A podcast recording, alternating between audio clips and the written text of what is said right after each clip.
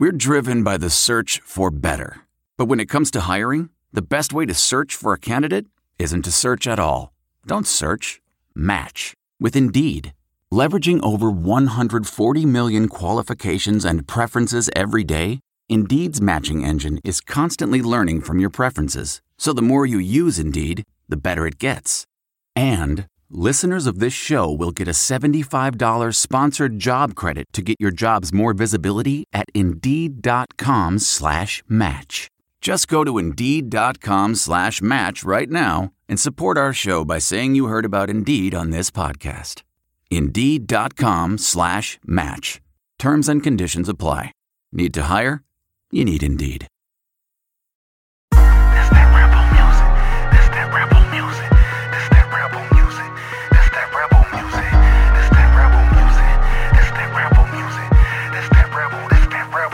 Welcome to Land Sharks After Dark, your weekly dispatch from the dystopian hellscape that is Ole Miss Athletics. I'm your host, Justin Sanders. Got my co-host John Stefanchik with me. What's up, buddy? How you doing tonight? I'm good. Longest day of the year. Yeah, we're here. The solstice, bright sunshine outside. 7:06 as we record this. Uh, it is Thursday, June the 21st. Took last week off. Uh, just you know, not a lot to talk about when it comes to uh, Ole Miss sports and all. After the baseball team choked in impressive fashion. Uh, if you're trying to follow football recruiting right now, you're an insane person. Uh, you you have no respect for your own time. Did we get a receiver transfer today? No, it's a it's a hope and a dream. Basically, Demetrius Robertson, number one wide receiver, five star in 2016. He's from Georgia. Everybody thinks he's going to be in Kirby's first class. Uh, he ends up going to Cal to play uh, for Peeler. Obviously, Cal fires Sonny Dykes. Peeler comes to Ole Miss. Uh, now Robertson's leaving Cal, so he'll have to sit out next season. He'll have two seasons left to play after that, potentially a third because he was injured last season. Um, Ole Miss has been mentioned. I mean, in uh, Bruce Feldman's tweet, I think Ole Miss was the first school he mentioned as a possibility. Has a strong relationship with Peeler, so it's possible. I mean, it would be a huge gift for Ole Miss. You know, right after I said if you're following recruiting right now, you're an idiot. But I mostly mean if you're trying to follow the state of Mississippi, the class of 2019 right now, uh, you're just you're gonna lose your mind. Um, there's there's no clarity, and also, I mean, I'm getting the I'm getting a distinct feeling that this is gonna be a down class for Ole Miss. I mean, just get ready for it. Everything is trending in that direction.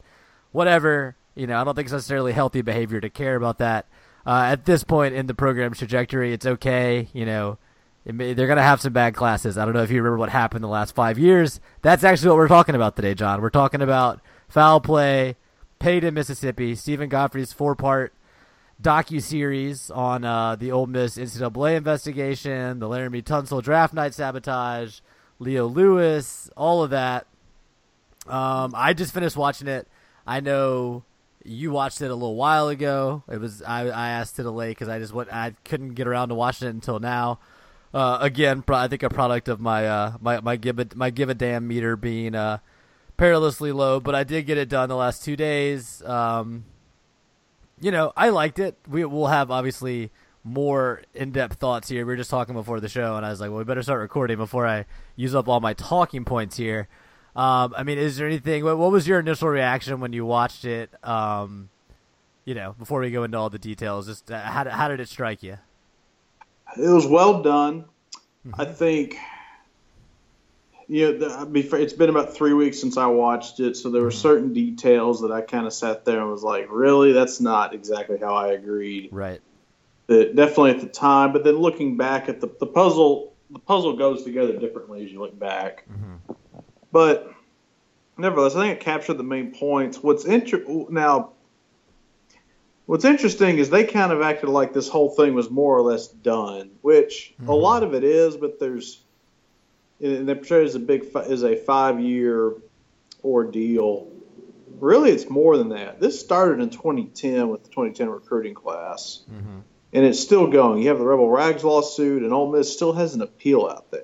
Right. That- Yeah. hmm I, there's like a one percent chance the NCAA goes, you know, we didn't hammer these guys hard enough. Let's hammer them. No, more." I don't think that's possible. You've you've been floating Whoa, that. whoa, whoa, what You've kind been of floating that. what kind of Ole Miss fan are you if you're not just 100% skeptic after all this? I mean, I, I don't think that Ole Miss is going to win their appeal. I don't think anything's going to be added onto it. That would be a little crazy. Um, okay, so I agree with you. It's it's not necessarily all finished. Um, I think making it a little series the way he did it makes sense in that context. You said right before we started recording the show, you know, say the Rebel law, Rebel Rags lawsuit uh, is some big huge deal, and you know the NCAA is is a party to it. You know, Merkel's tried that, um, and you know brings down Dan Mullen and Scott Stricklin and the NCAA and Mike Sheridan, all that. You know, Godfrey gets to come back, make a new episode about all of that, add it in, and he looks like a genius for seeing all of this coming. If that doesn't happen, Ole Miss or Rebel Rags, you should say, Charles Merkel lose the lawsuit, lose the appeal, all that goes away. I think Godfrey can just walk away with the four parts that he has. Like you said, you know, maybe it seems like right now it's not over, but in that case, it would have been over, and he was right all along to end it where he did. So I think doing it the way he did it, as far as releasing it when he did it, making it four parts, makes sense for him at least, for Stephen Godfrey. Oh, it's a free shot. I, I don't fault Yeah. him whatsoever. I mean, it's probably more or less done. I bet there's probably an NCAA Rebel Rags settlement at some point, but I think it's We'll- win-win for Godfrey. Um, I, I, my biggest concern is something I was saying to you earlier is I don't know what is bringing an unbiased fan or a biased fan that dislikes uh, Ole Miss or Hugh Freeze or thought that they were cheating, which is a lot of college football fans in the last five years. I don't know why they would watch this. Um, I, I think it it in I don't think it was intended this way, but in reality, I think this is a salve for Ole Miss fans that can watch it and feel somewhat seen and vindicated. And I think it's maybe a hate watch for Mississippi State fans, you know, that that read Ole Miss message boards or whatever. It's not really too different from that. Um, I, again, I, I think he was going for something a lot loftier than that. Uh, he does talk a lot about the inherent brokenness of the system, and obviously he's not wrong about that. Um, I thought the part, the brief part about uh, Byers, the original chairman of the NCAA, was super interesting. I'd heard about that speech before. I don't know if you remember this, John, but when he left office, he basically gave a speech that said, uh, you know, the student athlete system that he had come up with uh, was broken, didn't make sense in the in the more modern age of college athletics, and even said that the schools and the NCAA itself and the conference offices were operating under a, a neo plantation model, uh, which I thought was like, wow, this guy is freaking woke. This is probably like 40, 50 years ago. But uh, that, that that part was interesting. Um, I, as I agree with you, it was extremely well done. Whoever, whatever film production company or you know, I looked at the name of the director and the producers and stuff. They they are honestly quite talented. Um, they they took a college football writer in a rental truck and like an Airbnb apartment in Oxford. Uh, had him drive around Mississippi for three weeks, and they made it look damn good. Uh, you had the, your drone shots in there. They did a great job, I thought, with uh, old footage of the players and other stuff that was happening during their recruitment. They really had um, some some really really great luck finding some of that old stuff, and I, I'm guessing got permission from places like the Clarion Ledger and other sites to uh, to use their their videos. Um, I, I agree with you. There were some instances where I thought either that isn't exactly what happened or that isn't the order this happened in. The chronology is kind of confusing, but you know, I will say we've spent many, many episodes over the past two or three years uh, trying to iron out the chronology and the details and figure everything out, and it's a gargantuan task. I mean, we have gotten lots of things wrong ourselves, so I can't fault Godfrey too much for that. Um, I, I, I definitely enjoyed like some little choice moments. Do you remember when uh when Hugh Freeze texted Godfrey, "Thank you for seeking the truth"? That was really funny.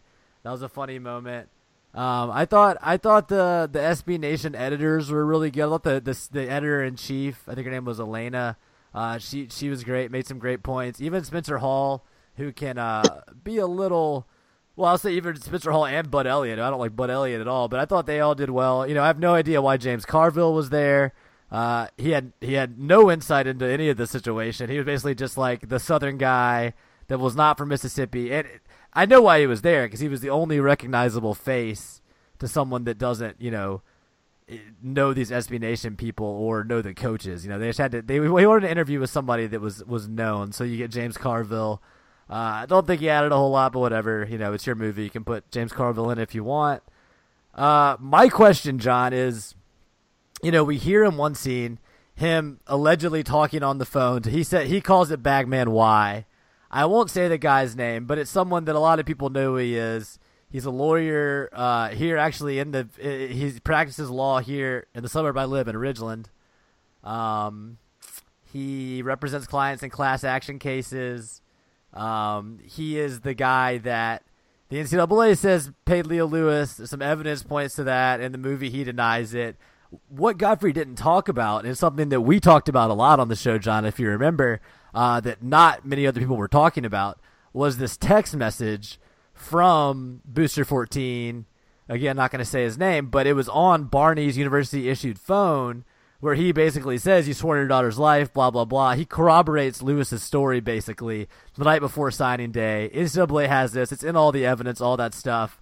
Directly goes against his denial that he would do that in the movie, and and I, I I'm guessing either Godfrey just ran out of time, or maybe that's part of you know um, cultivating that relationship with the booster. I really don't know, but to me that is kind of uh, a huge part of the story that gives the NCAA's argument more credibility and takes away from Ole Miss's argument that kind of got left out. Um, I don't know. I, I, don't know why that wasn't in there, but to me, that was always really the bombshell piece of evidence when it came to that ten thousand dollar payment. You know, no matter how much Ole Miss tried to argue, uh, well, he couldn't have driven there in 45 minutes, or driven back, blah blah blah. Just very pedantic arguments they were trying to make no one could ever explain what that text meant or what it could possibly mean other than yeah i paid this kid and i'm mad at him for you know talking to state or whatever so yes. you know nitpicking because we're too close situation but that's one criticism yeah I, looking back now the one thing that jumped at me a bit that i kind of i disagree with the portrayal and this is i think against most opinions okay Freeze's tweet signing day 13 about if you know don't slander their families right. tweeted I don't think the tweet itself set everything off. I think in the, the documentary kind of says this in a backward in a bit of a backhanded way. It was Freeze's interview with Mike Sheridan after that tweet. Yeah, that's an emotion. I mean, uh-huh. McCready said mm-hmm. McCready said on there that Freeze told him, "quote I want to put I want to was something like I want to, you know, shove dirt up his ass or something. No, like that was funny. Yeah, I only know because I just watched it. Uh, McCready said the Freeze's direct quote after meeting with Sheridan for the first time was, "I want to stomp a mud hole in his ass." Yeah. Which again is some fake country shit, man. Hugh Freeze is so fake, dude. I swear to God, but it's funny. Like I want to say that now. Hugh Freeze quote ever: "Stomp mud." I want to stomp a mud hole in his ass, and then he puts a big oh. fat dip in. I did love that Godfrey showed uh, Freeze on that ESPN All Access where they're asking him, so you don't cuss and you don't drink. Yeah. He's like, no, no. And it's like, so you, you, don't visit massage parlors when you're on the road recruiting. No, of course not. Like, it's just, it's, it's too good, man. That's one of the best Freeze clips of all time. There's a lot of good ones. Um, okay, so John, uh, I don't think you're wrong. Obviously, the confrontation between Freeze and Sheridan w- was a lot more important for changing the color of the investigation than that one tweet. But the thing about that tweet that I've heard from multiple people in the know that are connected and understand is when he did that, that email address is FOIA-able, you know, Freedom of Information Act. The problem was he then was getting hundreds of false, semi-false, who knows, gray area tips and stories sent to this email address, and rival journalists and people like the NCAA had free access to them. They can investigate every one of them. So yep. I agree. It didn't necessarily set off the adversarial uh, tone between Ole Miss and the investigative arm, but I think it did create a whole lot of headaches for the Ole Miss uh, compliance office, at least from what I've heard. Yeah, Freeze when it was ill advised. I mean, Freeze is a cocky yeah, dumbass. When, when Freeze met with Sheridan, if he had come across as, "Look, I'm these guys do it the right way," and you know, if he if he had sold the angle that this is I'm standing up for my players. Well, I think you need they work hard. Humble. They want to come here. Treadwell and Nkemdiche are perfectly explainable. Mm-hmm. And then Tunsil, you sit you sit there and you tell him, look, his kids, his brother's getting a scholarship. That's what he Yeah, wanted. it's That's explainable. That's cool. explainable too. And then you say, uh, and also like he's playing with other elite guys like Tony Conner and Nkemdiche and Treadwell. And then you sit there and if you list out, hey, here's all the people we missed on. hmm All the like people they were in the top three, top five. Elijah Daniels was a guy that flipped Auburn last minute. and said- I Shaheed Carter, uh, Drew Richman. I mean, if you look at Ole Miss's signing day track record outside of 2013 under Freeze, it was abysmal. Pro- I mean, yes, there are logical explanations for the Big Four coming to Ole Miss, but let's not act like they didn't also get paid. I mean, we know Tunsil got paid. Um, so I, I think that was the signing day that they could really throw money around as well because it was before the investigation was really cranked up Yeah. in any sense. yeah. Other signing days weren't really able to do it. Uh, 2016, you had to cobble your class together out of you know spite recruiting A- AJ Brown, who's going to Ole Miss because he hates state so much at this point after Dan Mullen and all that. Uh, you know Shea Patterson, you got his brother job. I don't know if you saw John. Sean Patterson got promoted, got a new title. Oh, Um, he did? Yeah, that's what I read at least on a football scoop. So that's exciting. Get a promotion on Matt Luke's staff. Yep. They got they got new titles. They they promoted a bunch of the GAs and stuff, and uh, Sean Patterson's still hanging around. He's making like he- he's making like eighty seven thousand dollars a year or something. That's pretty cool, huh? Why is he there? I don't know, man. Maybe he knows where the bodies are buried. I don't know. Maybe That he's good. to Maybe he's it. good at his job. I don't know. I mean, Tyler Siskey is the freaking head of our recruiting office, so who, who knows what anything is anymore. Um, although I respect that. I mean, let's say Tyler Siskey did steal Freeze's plays and was using them to try to help Saban. That's totally cool, man. Like that's winning. Like you know, come to Ole Miss and help us win, right? Yeah. Um. So where where I was going with all that back back up a couple tangents back before that. Uh, yeah, the stories were explainable. I think I think you he needed to talk to Sheridan as more of an equal probably than he did. Um, I think he was probably super cocky. I think he probably came across as you know, why don't you try to find it? You know, why don't you try to bust us? Because I'm so confident Well, we he came it. across, I think, as how dare you even question my, Yeah. you know, hey, Which the Sheridan is is saying you can't bust us. You can't find proof of it. And I mean, yeah, and, and I don't know, maybe Sheridan's a guy that has a, you know, little man syndrome, and that just totally set him off. well, I mean, Freeze is 100 percent that guy. So yeah, maybe maybe they're the same person. yeah, I don't know. It's the Great Gatsby quote that I use all the time. Like a bad driver is only in, in danger when they encounter another bad driver. I mean, these are these are two. At least we know the Freeze side of the equation: egomaniacal. Uh, it's- read their own press clippings, worry a lot about perception, all of that. I don't know much about Sheridan, but he definitely seemed to have uh, an axe to grind with Freeze after that. Um, which is why it's so crazy, and, and Godfrey mentions this briefly in episode four, that we go through all of this. We're told the entire time it's personal, and even in this documentary that's made after the punishment's handed down, it's personal. And then Freeze gets a two game suspension. I mean, I can say on the record confidently from very good sourcing that the fact that Freeze ratted out Ole Miss at the COI hearing in Covington is is indeed reality. I mean, that is what happened. That's that's not only the only logical explanation; it is what I've been told happened. Um, so that's kind of part of the story there. Godfrey kind of references it obliquely, but I mean, the whole thing is just is just so twists and turns, man. Like it.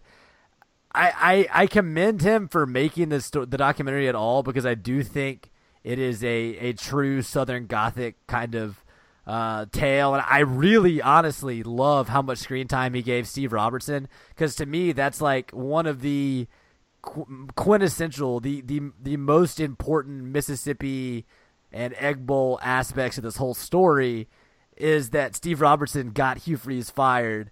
Uh, and did you? I don't know if you remember, but he talks in the documentary a few different times, basically saying Ole Miss is the biggest cheaters in the country. They always get away with it until now, and I was able to bring them down. And he said that if the print media in Mississippi had found the uh, the escort phone call, they wouldn't have broken the story. Only he would break it. It's, I mean, like, listen, props to Steve. He apparently made money, is making money off his self-published book. Um, you know, I guess Gene's page or you know they're merged now because twenty four seven and uh and what's it called merged Scout merged. So I guess his site's doing well. I have no idea. He he he has a job he loves. Talks about Mississippi State every day. I mean, he is a super fan. If we're Ole Miss fans, Steve Robertson is I mean, I'd say 15, 20 times our enthusiasm level at least for his for his state fandom.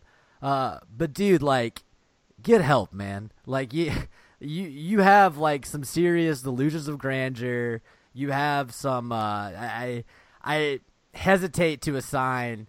Uh, you know, any type of diagnosis here, but there, there's something going on in your head, something about little brother syndrome, some myopia, uh, that just makes you think all of this is a lot more important than it is. It makes you think that you are a lot more important than you are. So I, I appreciated, uh, and I, and hey, props to Robertson for talking to Godfrey. You know, eh, that's only because he loves attention a little bit more than he hates Ole Miss. Uh, that he that he would speak to a bare media source like Godfrey. But uh, overall, overall, I thought it was good. I suggest you watch it. If you listen to this dumbass show, you would get something out of it. Um, you would at least see a lot of the things we've been talking about here for a long time. Uh, I do have to mention that it was hilarious that uh, in the press conference after the uh, the the sorry the punishments came down. So after the, Egg Bowl, the video. no, no, no. Uh, this would have been the third press conference, right? So the first press conference was Freeze, Bjork, Vitter. The second was Bjork and Vitter, and Freeze is gone, and and, and Vitter saying this is a sad day for the University of Mississippi. And the third is, uh, I think, again, Bjork and Vitter saying that they're going to appeal the decision, and they're very upset that the NCAA did this, blah, blah, blah. Um, this would have been late November, early December when the punishments came down, in the middle of the coaching search, all of that. So after that press conference, wherein they actually got to ask questions, props to Ole Miss for having a press conference with press present that can actually do their jobs. Godfrey asked a question. They showed someone else. I wasn't sure it was some young guy. After it, they show Godfrey talking to Kyle Campbell, like in a very intimate way. Like clearly, I would say clearly it looks like Kyle Campbell is a source, uh, and they probably talk, if not often, when they need each other. Uh, but Kyle Campbell didn't sign the release, so his face is blurred out, and they left that in the movie. I thought that was so funny. Like what a petty move by Kyle Campbell, and this whole four this four part documentary that honestly goes out of its way, in my opinion, to tell your side of the story, a side of the story that no other you know media source in the country is really talking about anymore. After you burned them all so many times through this whole thing, and Kyle Campbell's like, "No, I'm not signing the release." It's it's just really funny to me. It's just a tiny little classic Manning Uh, Center. higher than mighty attitude of Yep, yep. It's the the, Ole Miss it's the Manning Center, man. That place is a cesspool. Um, and I don't really know what else to say about it other than that, but yeah, it, it, it gets a it gets a recommendation from me. I obviously have my gripes about it, um, and it doesn't really break anything new, right? I mean, there's I would be much more interested in a in a documentary that talked to the bagmen a lot more. So I thought they had some interesting insights. Um, I've always kind of been of the opinion that Godfrey's biggest obstacle in these bagman stories is that pretty much all the bagmen I think are uh, from Ole Miss. I mean, that's that's kind of my opinion on it since he first came out with his famous Meet the Bagman story. Um, I'm sure he's talked to some others other places, but he's an Ole Miss guy. That is, I mean, like it's like it was like when he was talking about getting information from his sources that what was going on in the hearing. It's like, okay, well, there's no one in that hearing that would talk to you except for like Hugh Freeze, Kyle Campbell, you know, Ross Bjork. Like it's just very obvious where this stuff is coming from. Um, but still, the the Bagman stuff is interesting. I love the part where they just savaged Booster 14 for uh for being in the parking lot with with Leo Lewis and said he thought he was important by being there. Really, he was a dumbass. Like, yeah, exactly. Like this guy was extremely sloppy. Talked about that. That was a huge problem for Ole Miss. Um, Freeze's adversarial attitude towards Sheridan was a huge problem for Ole Miss. Barney being very sloppy was a was a problem for Ole Miss. Um, you know, having these things on his university issue phone, uh, which again, Godfrey didn't talk about that. The fact that they took Barney's phone, found all these calls between Barney and Rebel Rags. They found the text message from Booster 14, all that stuff. Um, it, it's there were a lot of factors working against Ole Miss. Most of them their own fault. Uh, and then you add in the NCAA and Mississippi State, Steve Robertson, people that actively wanted Ole Miss to go down and all this. And yeah, I mean, it makes a lot of sense. They never, they never stood a chance. Um, and it's it's Ole Miss's fault. But good movie. I will say one thing is uh, I was not that impressed with Charles Merkel. I thought he was supposed to be like the the legal savior, you know, the smartest lawyer in Mississippi. He He- he's kind of an old, he's just he's an old man. attorney. He's a rebel rags attorney, yeah. But if you read Ole Miss message board, he's Good freaking. old boy. Now, if he if he He's a gets good old- crusader. he gets a good old boy Mississippi judge. Watch out. He ain't gonna Yeah, I mean they can they can speak the same language, that's for sure. But I was I was not too impressed with his legal arguments or anything like that. I mean, I- No, he I- wasn't. He did not know, scare me from a. He's a hundred percent relationship lawyer. Let's put it that way. That does um, sound like Mississippi law. He's Mississippi made right there. Yes, sir. That did. I, one thing I also that recall that stood out to me as I watched this three weeks ago. Mhm. The hostage video. I sat there and went, "Oh my god!" oh, it looks I so bad. I kind of forgotten about it, and I just went, "Yeah, that happened. Holy shit!" Like What? just the the magnitude of how bad that was. Oh, it was terrible. Like any, any Ole Miss fan that that day was still like, "Hey, maybe it'd be okay." I think was just fooling themselves. That was the night that we uh we got the full notice of allegations. We went through it, kind of allegation by allegation, and I think a takeaway was, "Damn, the Ole Miss is fucked." Like that's pretty much the way it all read. The combination of the allegations, the press conference, all of that wasn't wasn't a positive day at all. Uh, my favorite part of the press conference is when Freeze kind of like turns in his seat to look at Vitter and Ross and thanks them for their unwavering support throughout this whole ordeal. It's just like, yeah. man, oh man, this is uh, and we all know how this is gonna end, so that only makes it more fun. I I liked uh. I liked when he talked to the the dumbass old Miss fans in the Grove. Like seriously, Godfrey, I understand. Uh, part of this whole thing was also throwing shade at aspects of Ole Miss. I mean, we got it with the gratuitous Confederate and state flag shots in the Grove. Imagery was not lost on me. Talking to these freaking dipshits, dude. Like, oh my god, like, uh, like You just. feed the, you gotta feed the narrative. I know, I know. And they talked to the state fans. That was funny too. Um, I, I loved uh, showing the different stuff from around the junction at that egg bowl at the welcome cheaters, and they had like these like the lamest memes ever. Like O.J. Simpson, Ole Miss's next head coach. Like, wait, so is Freeze a murderer now? Like, what's the joke there? Like, I don't, I don't necessarily follow that. Um, that was funny. Uh, I liked how he had like a slow motion shot of Nick Fitzgerald flipping off the crowd or whatever. I mean, like he says he's flipping off Keaton Thompson or whatever. That was funny. Hey, big shout out, huge shout out for our board table. Got his painting in there. His painting was basically like the representation of what happened in the second half. He was like, things got nasty. It shows the the P in painting, and that's that was great. So uh, big props there. Our, our boy's a celeb. There's no doubt about that. Um, but yeah, I mean, like I said, I had to make myself watch it, not because of Godfrey, not because it isn't well made, because it is, just because apathy is is running pretty high at this point. I, I think among a lot of Ole Miss fans. But uh, if you if you do feel like watching it, I, I think you'll enjoy it. Really well made, has a good message. Um, I think Godfrey's a good storyteller, even though he gets some of the details wrong. So Yeah. that was my takeaway. You got anything else you want to talk about the movie, John? A little bit- half a step back from it. Yeah. So today, here in 2018, we have this tremendous account on Twitter, MSU POTUS, Of course, yeah. who really just Fan of the show. he Until I mean- hold on, can I just say?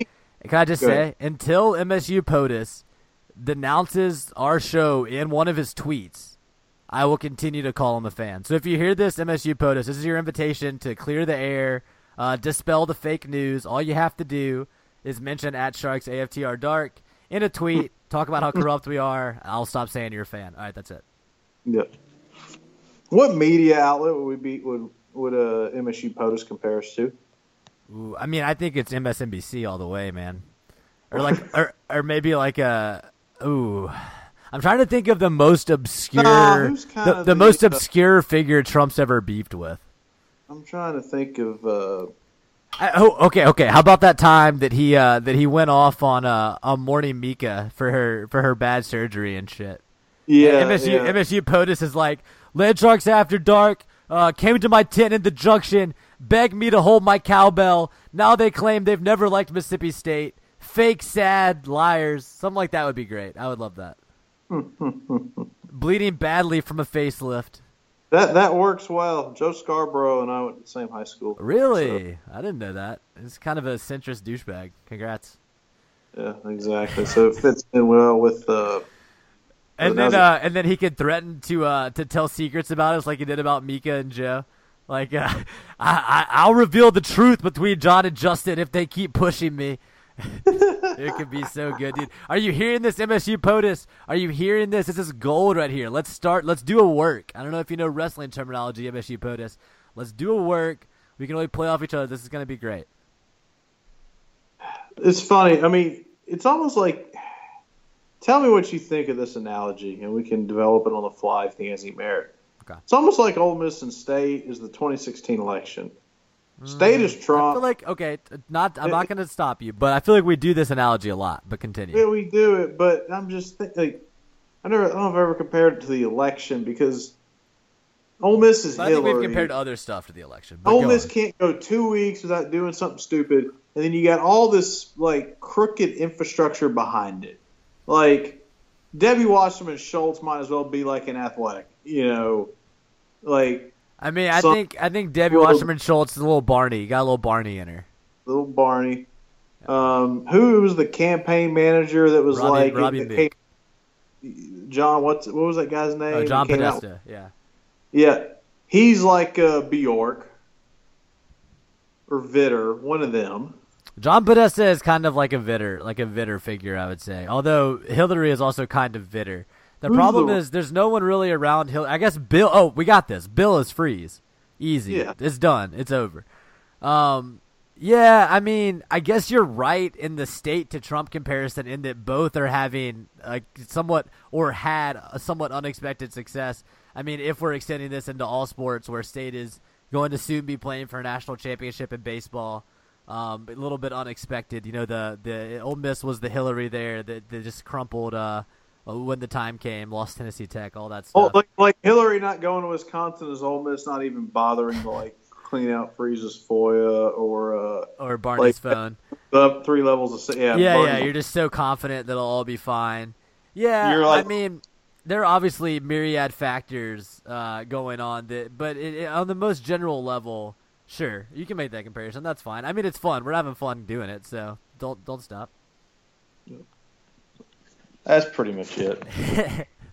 Also, so we're talking about state. The Diamond Dogs are two and zero in Omaha. Hmm, yeah, convincingly so, at least in the second game. The first game they won by one, but the second game they won by like ten or something. They ran North Carolina out of TD, TD Ameritrade. So, if I lived within a thousand miles of Mississippi, I would not have this take. but since I live a thousand miles outside of Mississippi, and I am sick and I'm just, I think the loser supporters of Ole Miss deserve this to happen. I think I want State to win the baseball national title. I just I don't see like you literally just want it to happen so that people here will suffer, which is fine. I just Yeah. don't I, I don't see how it, it helps Ole Miss in any way. It doesn't. Unless you really want Bianco to get fired, and then this I don't I don't even think this is going to impact Bianco. I really don't. I think Bianco will retire at Ole Miss no matter what, dude. Listen, Bianco will probably make a super regional next year. It'll be a coin flip whether or not to make it to Omaha. Mike Probably Bianco won't. loses another home regional next year after state wins a national title. It looks bad. He doesn't get fired next year, but that starts a path where he has to win or, or, or he will get fired. But sure he get fired. he's not gonna he's not going to lose a regional next year. They're gonna win their regional. I'm telling you, this is the path to true long term mediocrity. Just enough success, he'll never actually be in any type of danger. He's gonna retire at Ole Miss in like ten years. I mean, that's just that's what's gonna happen. I, that's what I think. That's the kind of coach he is. He just keeps his head above water. Ask I mean, Ole. Miss has a good team next year. They do. They'll be good in the regular season. Let's see if it's got. Let's see if it's a group of people that cannot choke like dogs in the postseason. Yeah, yeah. Well, Um, we'll see. We got Ryan Olenek coming back, to you. We'll be good to go. Gonna save everything. Just like it did this year at the end. Wait, what? Ooh, yeah, ooh, yeah. Yeah. Um, was was oh, so Bianco's been there 18 years. Mhm. Let me ask you this: The life of a full-grown adult. So he can vote. Joe, did, did Joe Girardi deserve to? Should he have been fired from the Yankees last year? Uh, they fired him because they they didn't want to let him preside over all the young talent, right? They wanted a, a fresher start. Why do you think they fired him? 10 years, and at some point things run their course. Right. That's kind of yeah. But I, what I'm saying is the Yankees organization is immensely more committed to winning than Ole Miss will ever be. Whoa, well, how much money have they put into Swayze? I mean, it's not the same dollar figure magnitude, but, But for I'm not, college, it's not even about the money. I'm talking about the attitudes. The people that paid for Swayze Field care more about the access to Bianco than they do about winning. That yeah, you're right. Yeah, it's that- it's not it's not the same priority system. It, it's it's it's more about feeling like you have, you know, agency. you're part of a club. Yeah, you get to you you get to hang you send you get Bianco's Christmas card or whatever, and you go to the Lafarge bullpen meetings and you the, uh, hang out with your other bullpen- friends. Yeah, It- it- Exclusive bullpen club meeting. it's just that's the problem with with being a fan of these Mississippi teams is for the true movers and shakers that can actually impact things, whether it's by successfully being a bagman, unlike Booster 14, or whether it's by big donations that improve facilities or get better coaches hired, all that stuff. They just they aren't focused on winning as the first and foremost priority, and that's the that's the difference when you look at something like the Yankees or the Cubs, these big organizations that are so much more than access. Um, it's a totally different vibe, and and Ole Miss is a great example of why college athletics is quirkier and less predictable than pro sports, where you can kind of look at it and say, okay, they have a middle they have a middle table coach, they have a middle table roster, they're going to finish in the middle of the table, or if they have a really bad season, they're gonna they're gonna go lower. In college athletics, you can have every advantage and still shoot yourself in the foot over and over, which is what Ole Miss did under Freeze at pretty much every turn. I mean, you had these great recruiting classes. You had Shea Patterson, and what what'd you do with Shea Patterson? You go five and seven, get blown out in the Egg Bowl uh, to finish his freshman season. He gets injured the next year, and then he leaves. I mean, like these are just you can't project it just based on talent and just based on donations or or uh, who the coach is. There's just so much more bullshit going on, and it's kind of depressing, I guess, in a way, but also I guess it's more bullshit to talk about on a podcast. So here we are. Yes, here we are. Very successful podcast. are A you- podcast that is sought am I- after. Am my fandom for the dogs here in Omaha? Am I what? Does my fandom for the dogs annoy you? Uh, I mean, it, I don't, I don't, I don't think it matters. Either state's a team of destiny and they're gonna win it all, or they're gonna return to form or they're gonna choke. I mean, their pitching is not that Nah, good. Here's what I really want: Okay. is state to win the title, and then Henderson to not take the job after they finally offer it to him. Oh, come on. Come on. Henderson will stay as long as they'll have him, dude. Henderson is so far past his prime. He's lucky to be coaching in the SEC, dude. Super lucky. He got fired at Kentucky. Like, eh, honestly, State. Here's what's so funny, and I might have said this. I don't think I've said this on the show. But what happened with, uh, what's his dick? Uh, the coach. The coach they had that were with the big uh, biceps. Butch Thompson. No, no, no, no, no, no, no. The guy that got fired. What was that? Whose name? Cannizaro, something? yeah, yeah. So, okay, so it's been a really weird three years for State. They've been to Super Regionals three years in a row. Now Omaha in the third year with three different coaches. First year, John Cohen goes Super Regional, decides he would rather be athletic director and quits. Very strange. This does not happen very often. Uh, he hires Cannizaro, who you know I don't know if you guys have noticed this. Anytime State hires a coach, especially a young coach, before in the time period from when they're hired to when the season starts, they can convince themselves that it was the best possible hire. You can see it right now with Joe Moorhead. Uh, if you if you read a State fan talking about Joe Moorhead, you would think he's like you know a decorated head coach with conference championships at other schools for coming here or something. Like it, it's just crazy. But so they they convinced themselves that Cannizaro is going to be a world beater, has a good first season, but Cohen knows Cannizaro is immature. He knows there's something there, so he gets another head coach, Gary Henderson, to be on the staff, babysit him, probably report back to Cohen what's really going on, uh, keep an eye on it. It turns out Cohen was dead on. Props to Cohen for seeing this coming. Cannizaro gets fired after three games this season for uh, personal reasons. We've talked about it on the show. You can go back and find the episode. Uh, and look, Cohen was a genius. You had this old balls head coach here to step in right away. He struggles for a while, ends up going on a tear, beats all these top 10 teams, national coach of the year, about to be playing for a national championship. So, all that to say, the fact that Cohen hired a completely unknown coach that had personality problems, but he saw it coming and put Henderson in there. I mean, he looks kind of smart. It's it's hard because he looks dumb and smart at the same time. Like, why did you hire Cannizaro to begin with? But if you had to hire him, I guess it was smart to also hire Henderson.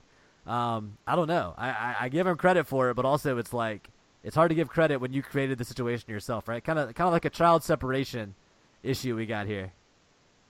and and that's why you love the show, folks. Always Yes. bring it back, keep it current, tie it into what's going on in the news. Oh man, hmm.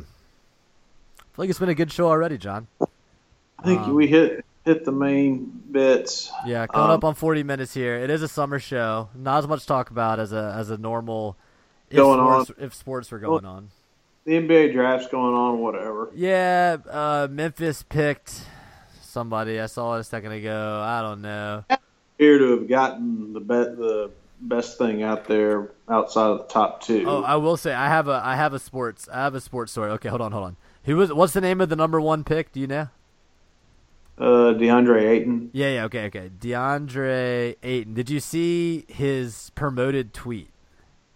No. Oh, this is so good, dude. He he tweeted this earlier today. So if you uh if you follow like drafts and stuff, this always happens. Like for the NFL draft, a few weeks before it's happening. I'm not sure about NBA, but at some point the kids are done being student athletes. They know they're going to get drafted, and they go ahead and they get sponsors and corporate people to start paying them to promote stuff on their on their social media, all that. Um, totally standard, right? But so he DeAndre Ayton, maybe the best sponsored tweet of all time. It's a picture of him with a big ass Call of Duty logo, like on a rooftop somewhere. And so this is a direct quote from his Twitter account. Okay, John, June twentieth, twenty eighteen, at six twenty six p.m. DeAndre Ayton at DeAndre Ayton. All he needs to tag, all he needs to tag is hashtags Black Ops Four and hashtags Call of Duty partner, and the rest can be in his words. Click send tweet. He he, literally pasted the text message from his handler or agent or whatever, and just tweeted that. Like legend, dude. This guy's a freaking legend. Later later he gets picked first in the NBA, NBA draft. Uh, you, you just gotta you gotta clap, dude. Like he doesn't have time to put it in his own words. He's just gonna send whatever you sent him. Who cares? Just pay me, bitch. I love it. I love it. I love it. Um, You watching any World Cup? I've been following it. Uh, what the cool team to cheer for is like Croatia, right? Well, they beat Argentina three nothing today, I guess. Yeah, but isn't Argentina like in shambles?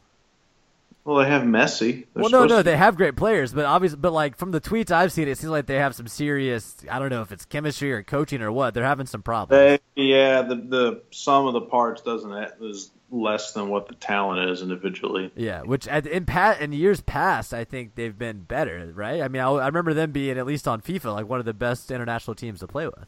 Yeah, they're still ranked high, but something's they have some psycho. Mm-hmm. So who's your who's who do you think's gonna win the whole thing? I don't know who's going to win the whole thing. Since uh, Volkswagen, since Volkswagen is pressuring me into picking a team to root for. Are they? How's that? How's that work? Seen the commercials? Uh uh I haven't seen them. No, never mind. Well, I'm That's sure the listeners will understand. They make some stereotypical uh, representation. They have like a Belgium one, an Iceland one, Mm-hmm. German one. Like, hey, sorry the U.S. isn't in it this year, but it's time to jump. Oh, yeah, yeah, yeah. I think I caught part of this and it was just kind of like, uh, okay, dude. It was too stereotypical. I think But- it's hilarious that Fox didn't send uh, the commentators to Russia. They're calling it like from a soundstage booth. Is that really true? Yeah, yeah, yeah. At least some of them, because I saw, I watched a clip of them calling a game. Yeah, yeah. It's it's crazy because when you think about how much they paid for the rights for this, but hey, I guess you got to save money somewhere. Interesting. I didn't realize they were doing that. Yeah, I, they sent some people, but I know a lot of the games are being called in English by Americans, uh, and they also didn't pay out for like the British guys, you know, like the real the real casters. So that was that's that's interesting. Uh, hey man, dude, it's a freaking tough media landscape. Let me tell you, as a guy that makes a free podcast for like hundred people, it's a dog eat dog world out there. My team is uh, Vamos El Tri. I want Mexico. Oh yeah, me too, I- me too. I- I, am I'm cheering I- for I Mexico. support, I support Landon Donovan. Hey, they need a win, man. Let's go. I, I, I'm uh, I'm cheering for uh, for Mexico as well. Um, do we know if in that World Cup that we're hosting with Mexico and Canada, are we all three going to get automatic bids? And most importantly, are we going to get automatic bid? They're expanding it to 48 teams that year, So we should be good. and I, I would imagine Concacaf adjust there. Maybe it's you know makes an adjustment if needed to Make sure. you know take care of it. I don't know if they've bid on those rights yet, but that's going to be so much more widely watched. Do you remember four years ago how crazy people went when the U.S. was playing? They uh, It was bigger than the Olympics for sure. They promised 11 they are touting they can give FIFA 11 billion in profit so I think all three teams are going to be automatic Yeah, qualified. yeah, yeah, yeah. I mean, I don't know about Canada, but the viewership from Mexico and the U.S. is is is going to be large. you got to put Canada in there I mean, especially we're talking about uh, 2026, right? Not the next one, but the next next one, because 2022 is in Qatar, right? Yeah. Um, so by that point, you have to think how large the soccer watching population in the U.S. is going to be. I mean, it's going to be exponentially larger from all the kids that are still playing soccer now. playing. yeah you're Yeah, and then this get people like us just being exposed more and more to it over the next eight years. I mean, boomers dying off. There's there's going to be a ton of enthusiasm. Uh, so probably a smart move by FIFA to, to have it in the U.S. I think, um, like I said, whatever channel bids for that, and I bet I bet ESPN goes all out for that one, um, because that would be it's going to be a really big media property that year. Fox not have the rights for that one I don't know. That's what I was wondering. I don't know how long Fox's deal is. I don't know. But hey, if they're if they're cheaping out this year and they have the rights to that one, I hope they're just saving up to to really blow it out for that because I think that'll be a big event. Hell, maybe we'll go to a game, dude. Who knows what we'll be doing in eight years? That'd be fun. be kind of fun to go to one It would be. I- it would be fun. that that's really going to be because they were saying it, the it'll be the 250th 50th anniversary of America Oh, there you like go. play the World Cup final on July 4th 2026 Oh, come on. A World Cup final? Is everybody else getting way worse in between now and then? Would even make it this year? I'm not saying the U.S. is in it. I'm just Oh, saying, go into it. Yeah, yeah, yeah. That'd or, be cool. Or, or, well, or you could open the tournament on July 4th. Yeah, that would be cool. That- Let America play. You open the tournament. Oh, let July- America play the UK, dude. Let's go, dude. Yeah, let's go. Yeah, we July should rig it 4th Revolutionary War. playing on July 4th. Hold it in Boston. Boston Tea Party, baby. Yep. That'd be so you sick. Gillette go. Open it Stadium. in Foxborough. Yeah, dude. Oh, I'm hyped already. Now I gotta find something to do for the next eight years. Holy shit. Let's go. It goes down. So Oh man. the other thing that'll be interesting is what where's the NFL in eight years? And Hmm. Yeah. with soccer continue, soccer's going to keep growing. Well, the Is NFL that- will be dwarfed by the uh, the flag respecting league, 20 right? What's it called? The 2026 World Cup, an event that could really Signal the alter, yeah the torch passing. the landscape Yeah. of major sports. pop- I mean, right now it's NFL, NBA. I wouldn't be surprised if that is kind of a in turning point to the death of football. Like if that is kind of one of the death knells. that could either. I mean, if the NFL like gets its act together and solidifies itself, I, I don't. I think they'll be fine. But if the NFL keeps floundering like they are, Well, they have to address CTE. They have to do something helmet wise, if they don't technique wise. problems, which they they have really been fucking up for a while. Well, they're getting it from both sides now because I mean, maybe you're going to get some of that lost viewership back from the flag crowd next year with the new rules, but you probably have lost some of those people forever. Uh, and then the, the younger people don't care as much about it. The the crowd that knows about CTE is very anti that. I mean, moms know about that, don't want their sons playing football. Um, there's a lot of things that you know eight years from now could have coalesced into I, the NFL will still be around, but it's kind of like a peak oil situation, right? Where they, we might be seeing seasons where they're declining for the first time instead of growing their, their viewership. Yeah. It'll be interesting. You know, I don't know if you know, but the NFL is really big, like in Mexico, um, and in other parts of the country. It'll be interesting to see if there is more international talent coming into football in the future from even poorer areas uh, than, than kind of the areas that a lot of football talent comes from in the U.S. Uh, kind of like baseball and all the international talent from South America and the Caribbean and all of that. I don't know. It's, it's kind of just a speculation. Like it's it's possible. I don't know.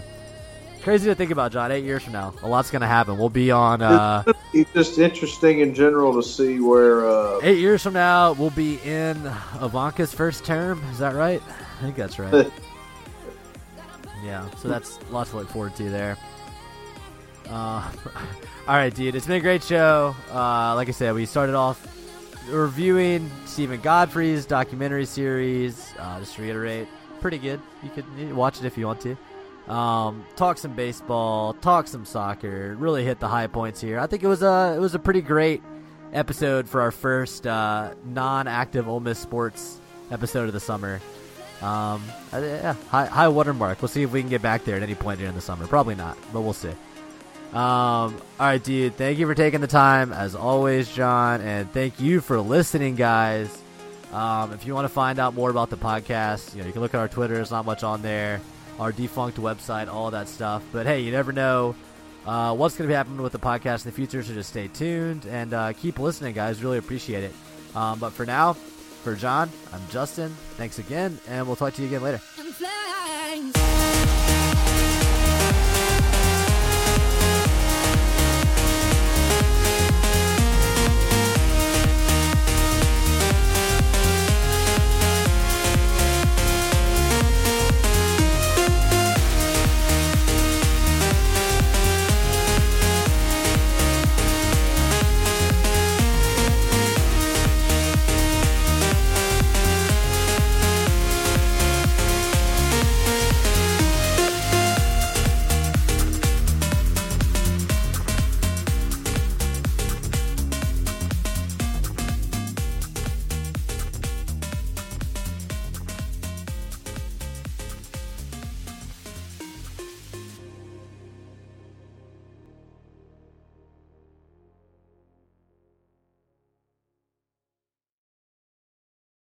Look around. You can find cars like these on AutoTrader, like that car riding your tail.